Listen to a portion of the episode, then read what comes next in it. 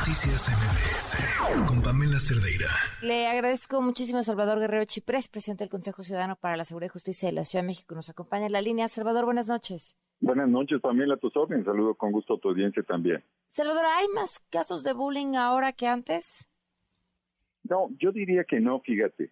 Eh, sí hay un conjunto de lo que llamamos nosotros eh, convergencia de estrés, un conjunto de variables, hay una modificación de las relaciones entre las familias, los roles que hay que cumplir dentro de ellas, también en las escuelas, que fue profundamente modificada la, la relación con las escuelas. Sí hay casos de bullying, antes el bullying ni siquiera nombrable, no era visible, de hecho estamos usando un anglicismo para hablar de él, es decir, era visible en otros países antes que nosotros. Y nosotros tenemos un programa que nos ha permitido detectar cuando menos 15.500 eh, casos de bullying en todo el país. Ahí atendemos a nivel nacional desde la capital. Y podemos decirte que también está el elemento de 136 millones de teléfonos celulares que convierten a sus portadores en productores, en proveedores de información que puede hacerse viral, como es el caso de la prepa del TEC y otros dos o tres o cuatro o diez casos que han ocurrido en el año. Y hay violencia en las escuelas y hay que combatirla. Ahora, justo eso, eh, entonces pensamos que hay menos o que no hay necesariamente un aumento de casos, pero a mí me preocuparía eh, que sí es más que evidente que tenemos un problema de salud mental post pandemia y que, y que no lo hemos atendido, ni los adultos, pues mucho menos los chavitos, ¿no? Yo creo que tienes muchísima razón y quiero abonar algunos elementos que hemos identificado.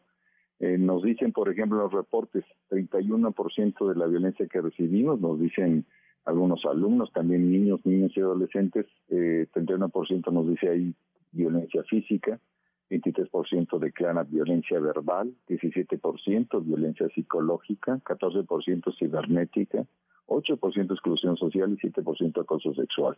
A eso agreguemos, asumiendo que ya existía antes de la pandemia, tal vez cesó precisamente durante ella, porque pues durante dos años prácticamente no hubo eh, educación presencial, regresas a la escuela, hay un rebote necesariamente de los reportes que equivalen a un aumento de 30% en lo que va del año con respecto al promedio mensual que había en 2019, un año antes de la pandemia. Entonces sí hay un aumento en los reportes, pero sí hay un conjunto de condiciones, la caída del empleo, la caída en general del PIB que afecta también a las empresas, insisto, la modificación de la relación del papá, la mamá, los integrantes de la familia, los vínculos con el mundo digital y con las plataformas tecnológicas que ahora son dominadas desde los dos o tres años de edad por nuestros hijos, nietos, nietas.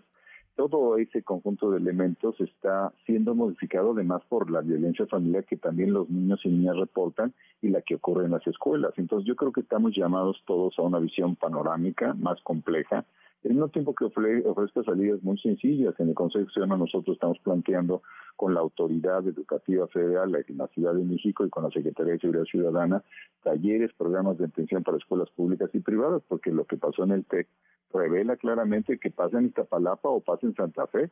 Así que estamos listos a atender esos llamados de donde sea necesario para adaptar los talleres y capacidades que tenemos de esta manera concertada para atender eso que está ahí, que hay que atenderlo, Pamela. ¿Nos recuerdas el número para que los llamen, Salvador? Con todo gusto, Pamela, es 55 55 33 55 33, es gratuito desde la Ciudad de México para todo el país. Gracias, Salvador, muy buenas noches. Buenas noches, Pamela. Noticias MBS